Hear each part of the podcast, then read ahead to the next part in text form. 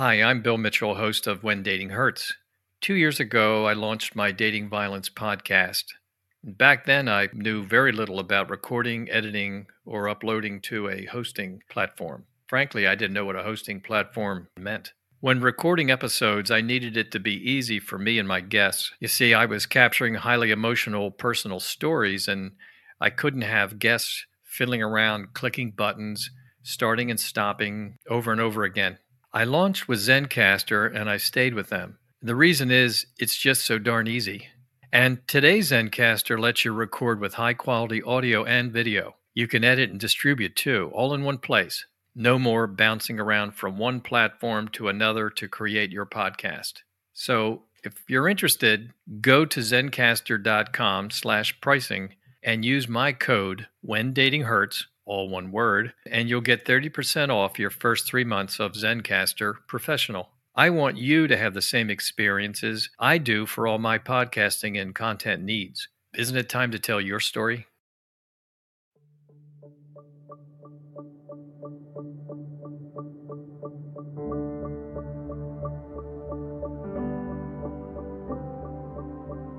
I'm Bill Mitchell, and this is When Dating Hurts, a podcast dedicated to my daughter, Kristen, and all women taken from us before their time by the epidemic known as dating violence.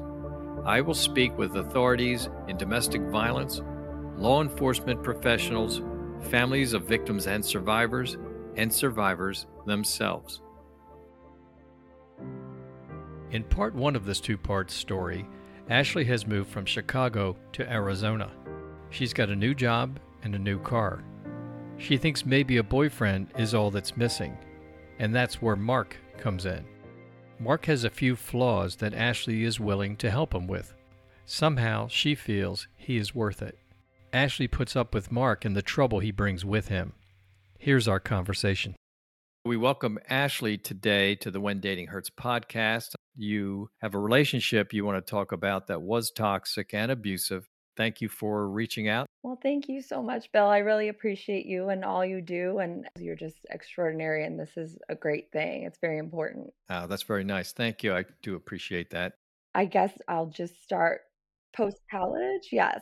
You go to college. What kind of a degree did you have? Mass communication and media, so radio, television. Audio production was my specialization, although I never quite shined there, but I did like that field generally of media. Sure. And so I graduated college in 2009. So this was in Southern Illinois. And then I'm from Chicago, southwest side of Chicago, moved back home after college in 2009, wasn't finding work. So I decided to move out to Arizona where my cousin lived, and she was gracious enough to host me temporarily till I got on my feet. She was moving as well, so I kind of had an expiration date of the residency with her. And while I was there, I got a job. I worked all that out. I actually did end up getting an apartment lease. I had a little overlap where I needed to be out of my cousin's, but I wasn't quite ready to be into the new place. Mm-hmm. During this time, my brother had a friend in Arizona that lived really close to my cousin. She and I met up. We got along great. She welcomed me to stay with her and her boyfriend for that month or so that I needed. So I did that. Turned out he was a psycho. Oh.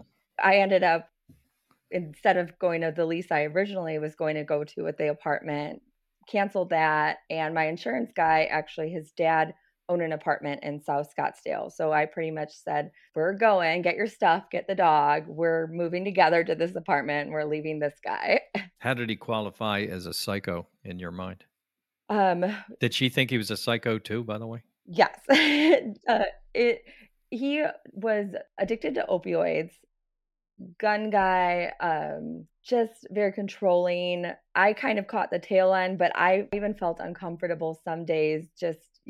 There's something very off about him. And she's just this very beautiful soul. And I mean, she's come so far since. She's got a beautiful son and she's married, but this guy was not the guy. And she was in a bad situation there. Yes. And I don't know if she was going to get out or what she was going to do, but I made sure it happened. Do you think that she was in kind of an abusive relationship? Absolutely. Actually, one night she was hanging out with some of her work friends. And because he was kind of acting a little crazy in text and stuff, she decided to stay with them. So here I am in this house with this guy, knowing he has like a gun, not knowing I locked the bedroom door where I was. I made it through. But yeah, it was just a very uneasy feeling. It was just like a darkness to him. So I'm glad that we got out of that. So you and she. And her dog. And her dog, excuse me. And her dog packed up and moved to a safer environment. Yes.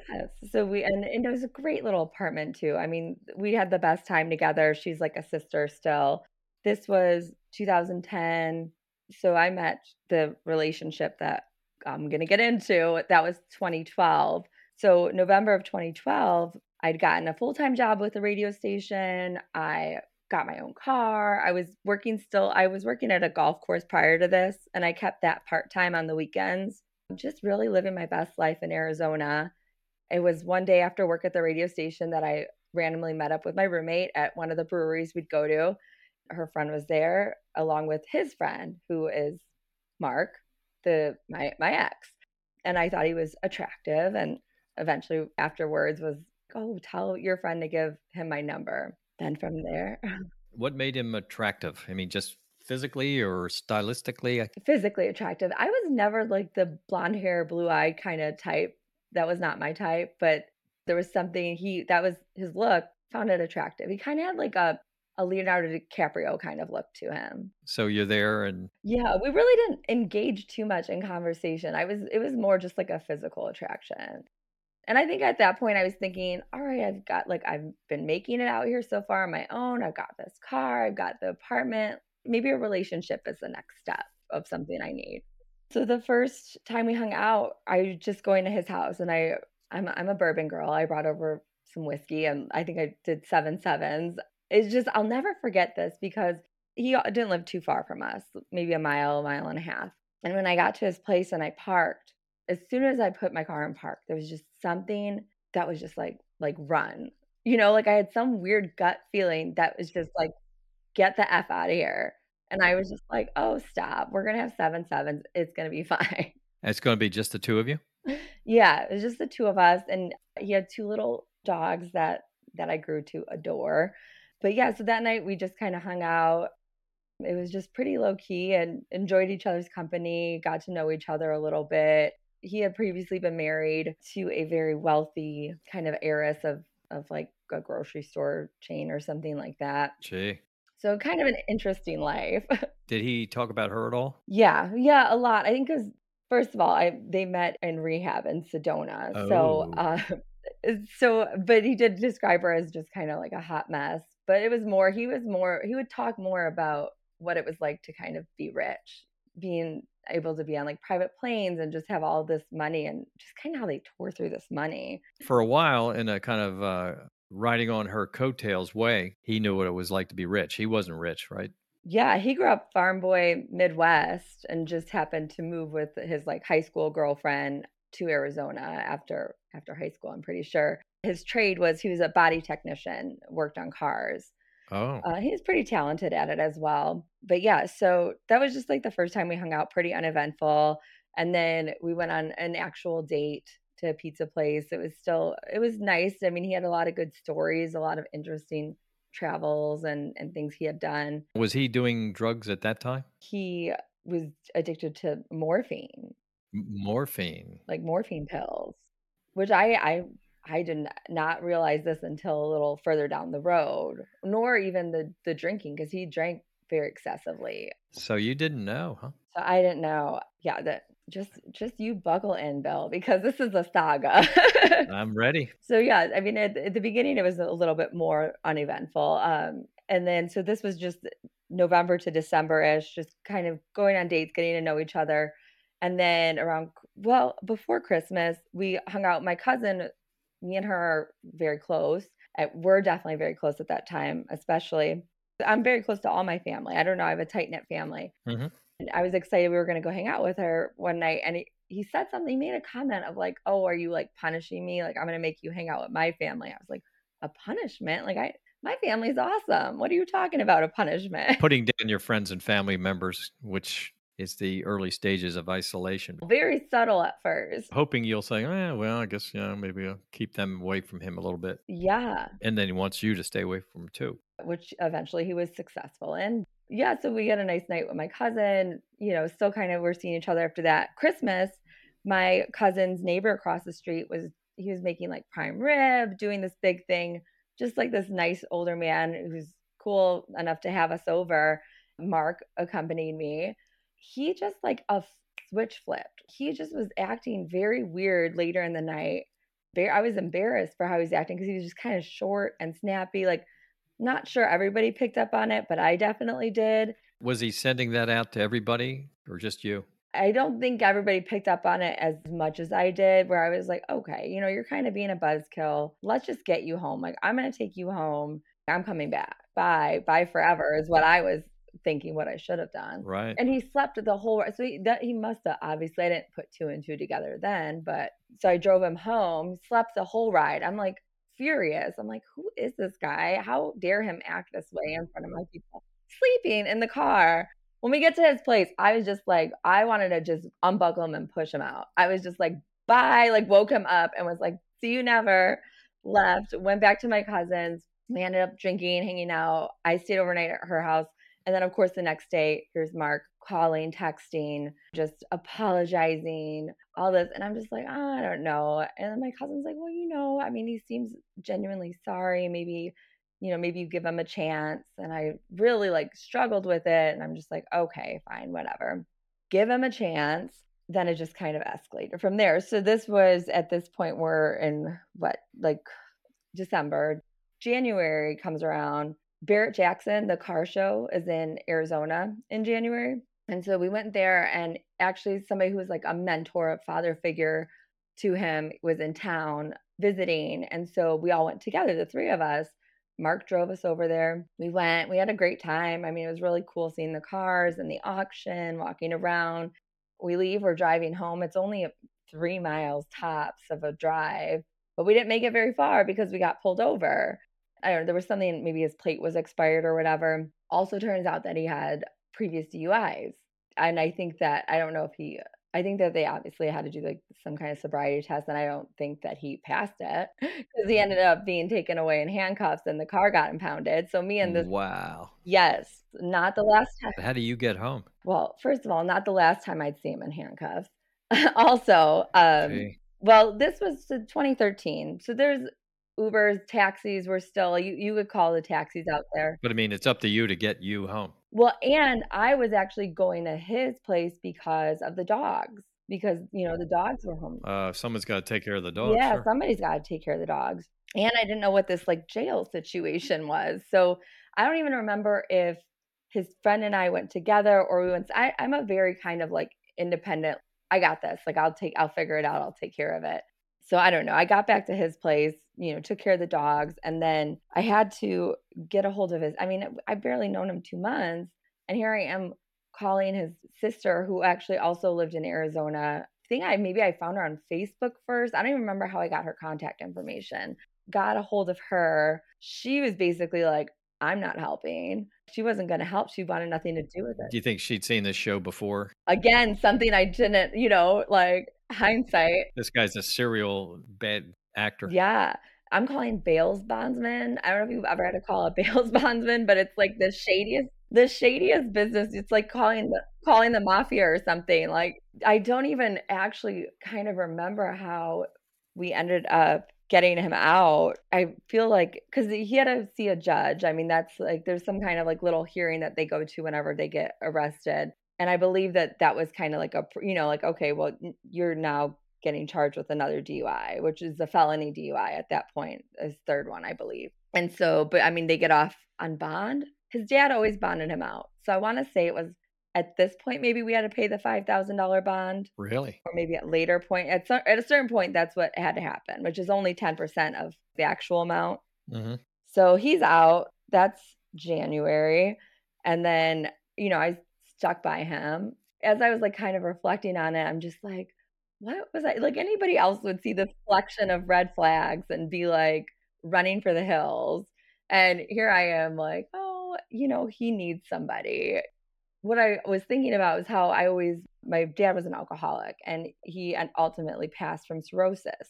And I always felt, you know, but my parents divorced when I was 7. My dad always lived solo in apartments that I remember growing up. And I always just remembered like his apartments, like I felt sad, like he was like troubled and like lonely and just like not able to, you know, take care of himself as good as he should have, you know. You feel for him. Yeah. So maybe like a piece of that, I was just like, maybe I could help this guy. You know, dad kind of got away, but maybe I'll pick up the slack with this guy. So yeah. Boy, was that not the right mindset.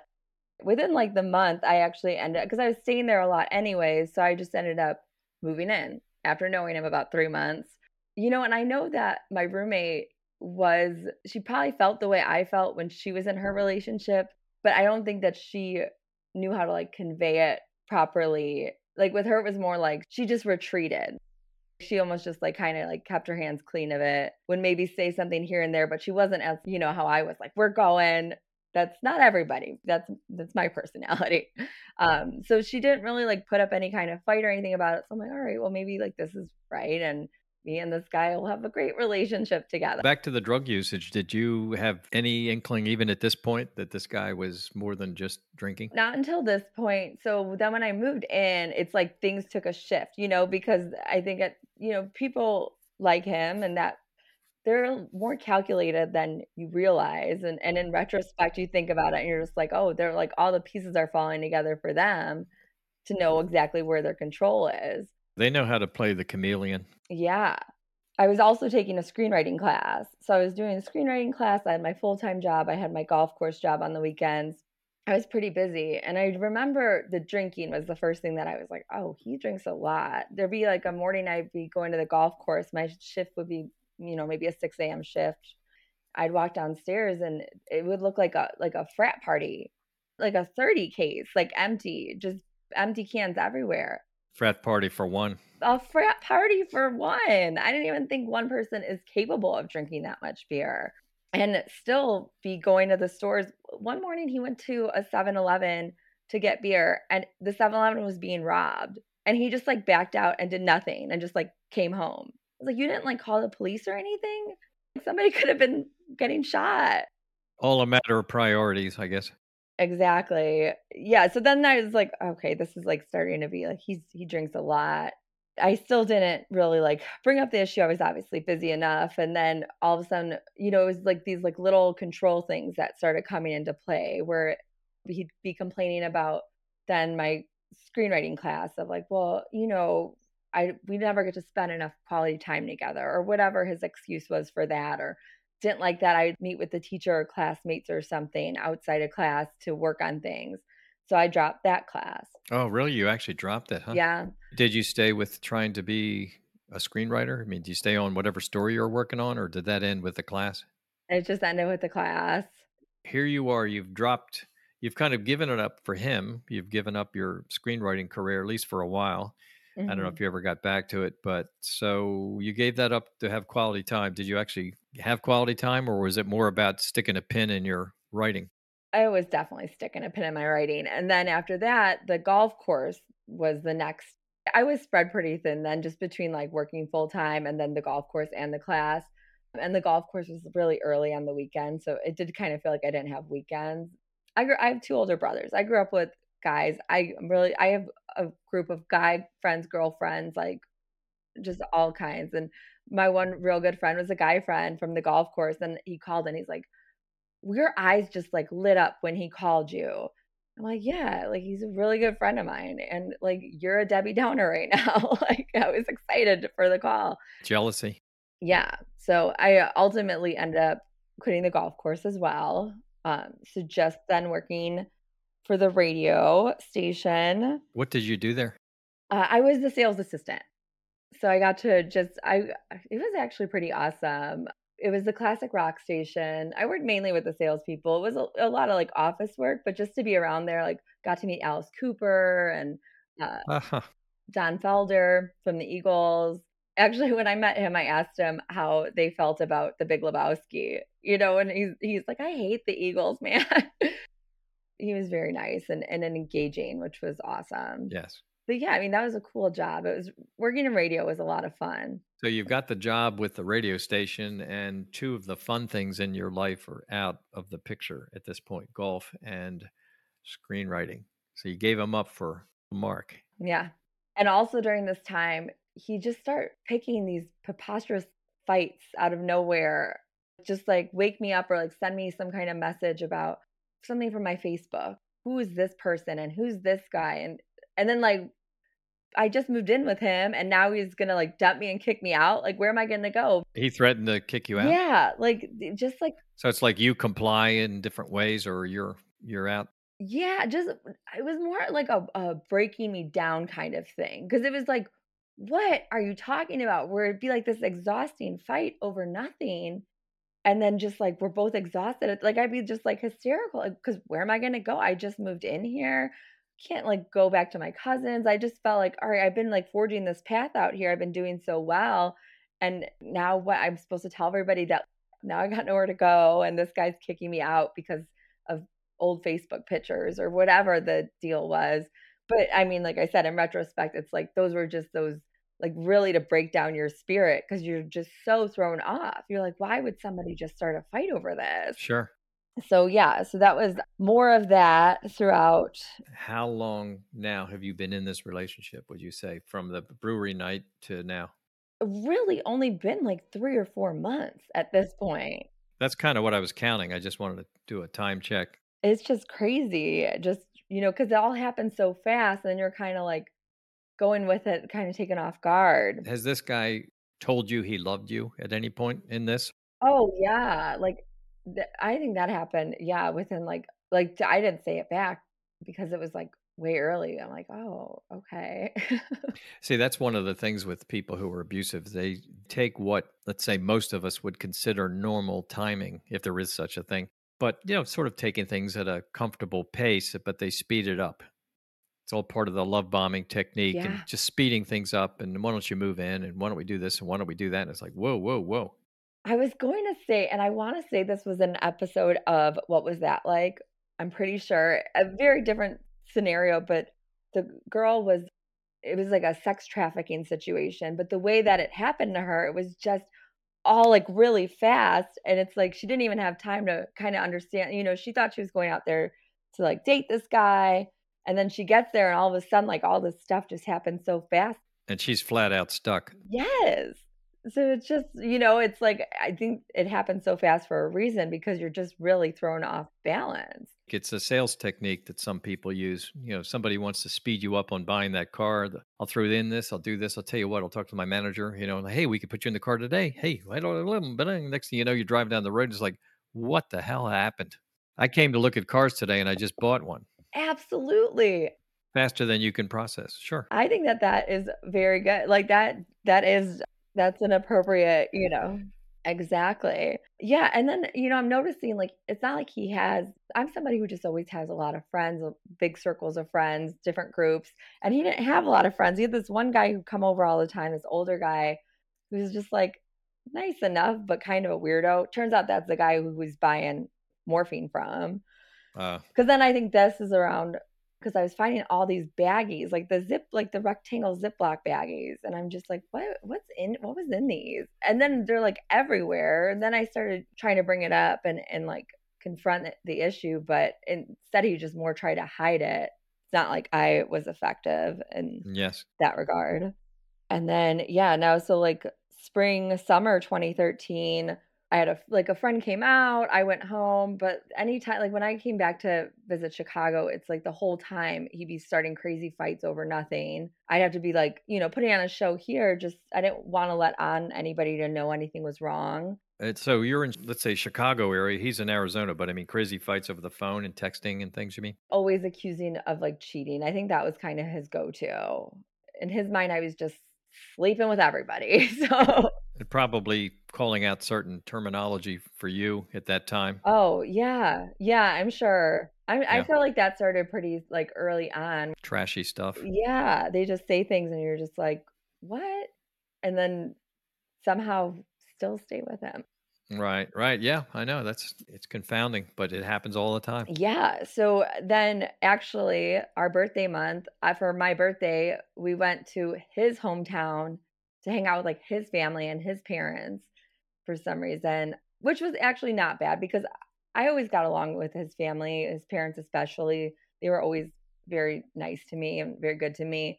And he was like pretty well behaved on this trip. So it wasn't the worst trip. It wasn't the worst part of the relationship. But when we returned after that trip in August and got our mail, there was a letter saying that a court date was missed and then there's a warrant out for his arrest. That'll get your attention. From the DUI. And of course, he's somebody who's just incapable of doing anything for himself. So I was in charge of getting the lawyers and all this stuff, finding all that. One time at work at the radio station, I got a call on my work phone from a police officer. He was going on a beer run. I think the cop pulled him over before. I think they were kind of like scoping it out because there was a warrant out for him. So like as soon as he like left in the car, which he shouldn't have been driving anyways, his license has been revoked. The cop got him and impounded the car. We definitely kept those impound lots in business throughout this relationship. Was he working at this time? It had to be, right? He worked at a few different body shops. That is, yeah. The body shop thing. That's right. That's kind of a different world altogether, I feel. He worked pretty hard. I don't know if it was a day he didn't go to work or if it was, I can't remember what this was, or maybe he was between jobs at this point because he worked at a few different body shops. But yeah, so I get the call from a police officer on my work phone where like the receptionist has to patch it through like, oh, this police officer is calling you. Then I have to leave and try to handle that situation. He didn't get arrested or anything, but the car did get impounded or something. Whatever happened, he got out pretty quickly. I couldn't remember like the whole sequence of events there because this was something that was just a recurring issue. But right, yeah. At this point, we really needed to get a lawyer. So we finally got a lawyer. They're really strict with DUIs out in Arizona, especially during this time. These were Sheriff Joe days. And he ultimately did get charged with the felony DUI and sentenced to 4 months in Tent City. It's called Tent City? Oh, yeah. They've since shut it down, but it was like the outside prison. Really? So it was like tents, like, yeah, like bunked beds under tents. Gee. Out in like kind of like this weird part of town too. It's like this very like sketchy part of town with a lot of like stray dogs and some kind of like crematory. It like smelled weird over there too. It was just they're doing cremations off in the distance and and the wind's bringing that by. Yeah. Oh yeah. They definitely, Sheriff Joe was a big, he wanted punish people to feel punished. I didn't want the country club version of punishment. Did not. Now we're in March or April. Where are we? The reason I'm asking you that is just trying to gauge the temperature that someone's living in a tent. Arizona in the middle of summer would be dead people in tents, I would imagine. But we're in the spring, so I guess it's manageable heat.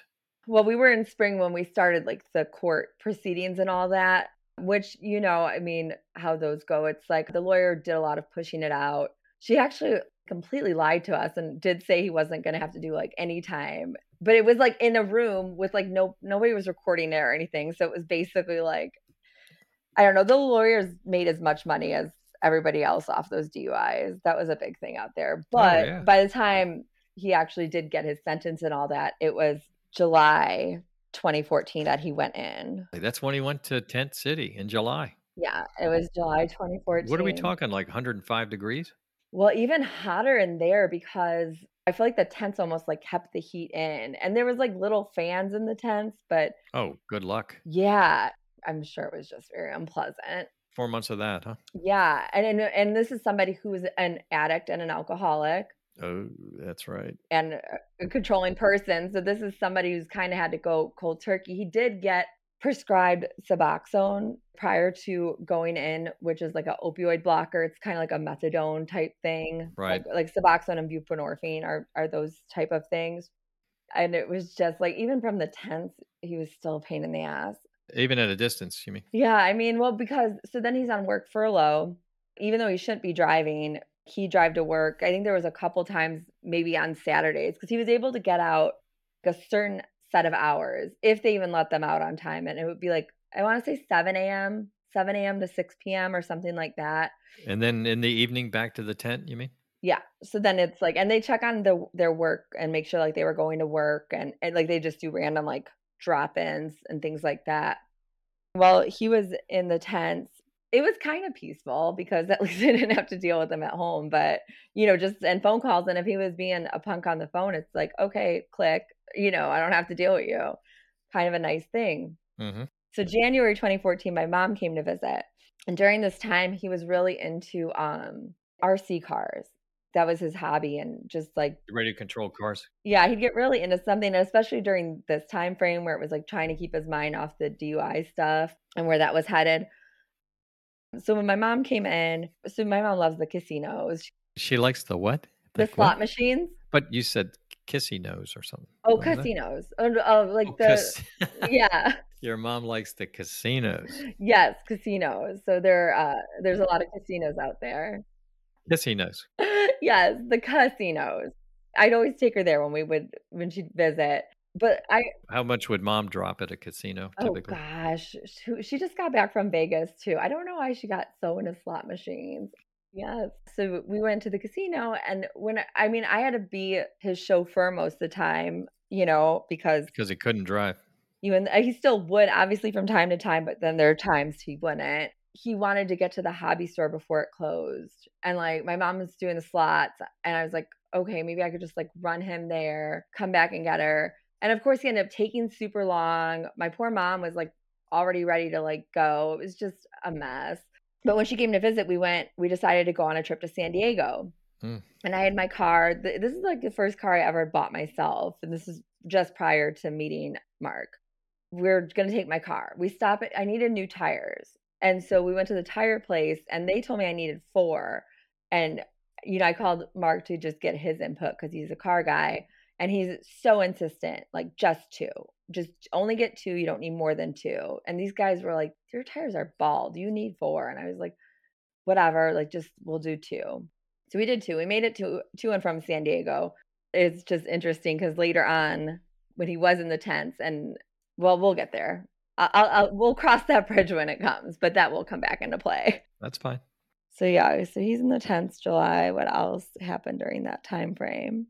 So he did end up calling me at my birthday while he was in the tents. Didn't even acknowledge it was my birthday. Called to tell me that he wanted to use my car and I use his car so he can like get to work and, you know, not have to worry as much or something. They're looking for his car. Yeah. So I'm just like, okay, well, I don't really want to do that, but whatever. And also like, happy birthday to me. You know, like I had to like tell him it was my birthday. Remind them. Right. So, yeah. So I end up like ultimately I'm driving his car after that with the breathalyzer in it. Mm. But one day when he's heading back after work, guess who gets a flat tire in my car? Because with one of the 2 tires that weren't changed, it was karma. Karma got him because we switched cars. How about that?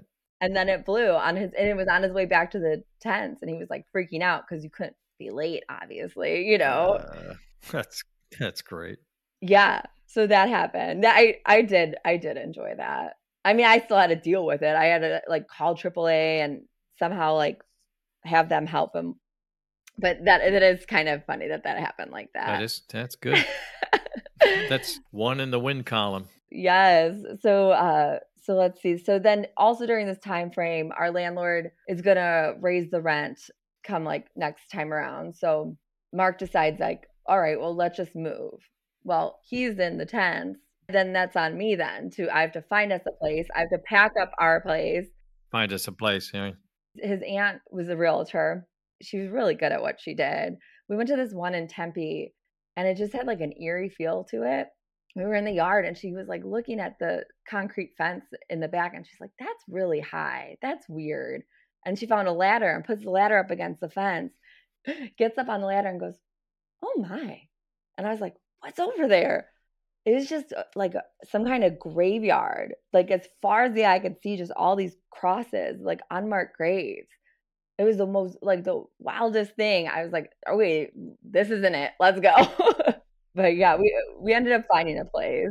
Too many spirits in the backyard there to live that close. Yeah. Oh, and so interesting of her to that. I wouldn't even notice. I wouldn't even thought twice about it. Yeah, that was crazy. But we ended up finding a house that was a really nice house, and also in Tempe, but not really close to the creepy one. Good. But I did have to I had to write a letter to the people renting it out, because who wants to rent to a felon, coming out of jail? So yeah, it's hard to word that. I do like writing. So I did a good enough job where I got us in. That's quite an accomplishment. Yeah. Yeah. I mean, it's just so exhausting between having to being kind of broken down throughout this process, all of the court stuff, just having to deal with all his stuff, and just him always being the priority. I mean, not even thinking twice about it. He got out in November of 2014, and we had to move shortly after, but he came out different. He came out much more aggressive than he ever was before. And I don't know if maybe that was the lack of control for 4 months, the lack of the pills and the alcohol. And, when coming out, it's all right, now you have you're on probation. So, and probation was very intensive there. He had to call in, he got a designated color. And he had to call in every day. And if his color was one of the ones they listed, he had to go by the end of the day, or by the time this facility closed, to go get a drug test. Oh. There was that. And then he had to do classes, go to AA meetings. And since I was a chauffeur, I'm always going all these places with him. I was driving him to and from work a lot during that time, right when he got out, which was just kind of a nightmare, because my work was far, and then to pick him up and drop him off too. An AA meeting, I'm curious, how long do those run? You have to drop them off. You have to come by later and pick them up. So is that For the AA meetings, I stayed. I went to the AA meetings with him. I mean, you're there, what 2 or 3 hours? The AA meetings weren't that bad. They were just maybe an hour tops, if that. But yeah, that was just a whole different situation. But him coming out before we moved from the one place to the other, he started getting more aggressive of before it was just more emotional, verbal kind of abuse. This is now he'd do more feints and fakes, pretending he's gonna come at me or something. It was weird that it just kind of got to that point, but he never did hit me or anything. It was just more an intimidation thing. Yes. Yeah. So moving was a nightmare, but we got through that. And then December 2014, my mom came out to visit, because actually before I left, I started a new job. I forgot to mention during this time, I started a new job with an ad agency. It was May 2014. I started a new job on the west side of town. But yeah, before I left the radio station, I got tickets to Fleetwood Mac. And it was all of Fleetwood Mac. It was really good. It was a good show. But that was in December. My mom has always loved Fleetwood Mac. So she came out for that, got to come to our place in Tempe. And it was just honestly mortifying, because she came and she was just trying to have a conversation, she was just trying to be sympathetic to Mark's situation, and just maybe she was digging a bit deep or something, but whatever. His reaction, she was just trying to be oh, that had to be really difficult for you. Whatever she said, when he could have. He was being grilled by her. Yeah. Oh, threw a tantrum like a child. Right in front of her. Oh yeah, kind of snapped at her, and I was just I mean, it wasn't scary, but it was holy crap, what just happened? And then my mom felt super uncomfortable, and then during this she brought pizza from Chicago that we were making. It's by the time it's ready, nobody wants to eat it because we're in this uncomfortable situation. We had this gorgeous yard in that house in Tempe. It was there was a screened-in porch, and then a giant pool, a big orange tree and grapefruit tree. So me and my mom went outside to just sit and eat the pizza. I think he went to the bedroom, and I was apologizing on his behalf, but she's just I've never been talked to like that before in my life. And I'm I'm sorry, I don't know what to do. You should hear how he talks to me. I bet. But yeah. So is mom whispering in your ear, blow this guy off? Oh, 1,000%. And again, reflecting upon this whole story, I'm just she was relentless. She is ultimately the reason that I left, I think it was just her being so relentless. She always made sure as uncomfortable as she was coming out that he made her, she'd still like, she'd come out and be like, well, either I'm coming out or you're coming home to visit, you know, like one or the, like pick your poison here because I'm not like letting this go. Good. So I have to like give her a lot more credit than I ever did. And even along the way before that, like whenever she identified it, but I don't think she ever knew the extent of it. And she'd like, just like make sure, like write me notes, like, remember that you deserve the best, or, you know, like, I love you. I'm proud of you. Like you always deserve like the best. And just like always trying to reiterate, raise your standards, girl. When he acted all crazy like that to my mom, I feel like it was maybe the next day he got my initials tattooed super huge on his forearm. Really? Yeah. I hadn't heard about that type of thing, but I totally get that. You and me, babe, you know? Yeah. Like, oh, I was just a jackass to your mom. I'm sorry, but like, here, look at, we're good, right? It shows you how much I love you. I've got your initials. Yeah. This ends part one of Ashley's two-part story. In part two, it's clear that Mark is leaning on Ashley, and she doesn't know how much she is enabling the behavior that she doesn't want. Thanks to my guests for offering their stories on the When Dating Hurts podcast. This is your platform where victims, survivors, and others who have experience with domestic violence can freely add what they have witnessed. Through these stories, although challenging to listen to, we underscore the prevalence and horrific behavior of abusers over their targets and victims. With knowledge comes enlightenment and empowerment. If you feel your story should be included on this podcast, please email me at BillMitchell@WhenDatingHurts.com. That's BillMitchell@WhenDatingHurts.com. Thank you.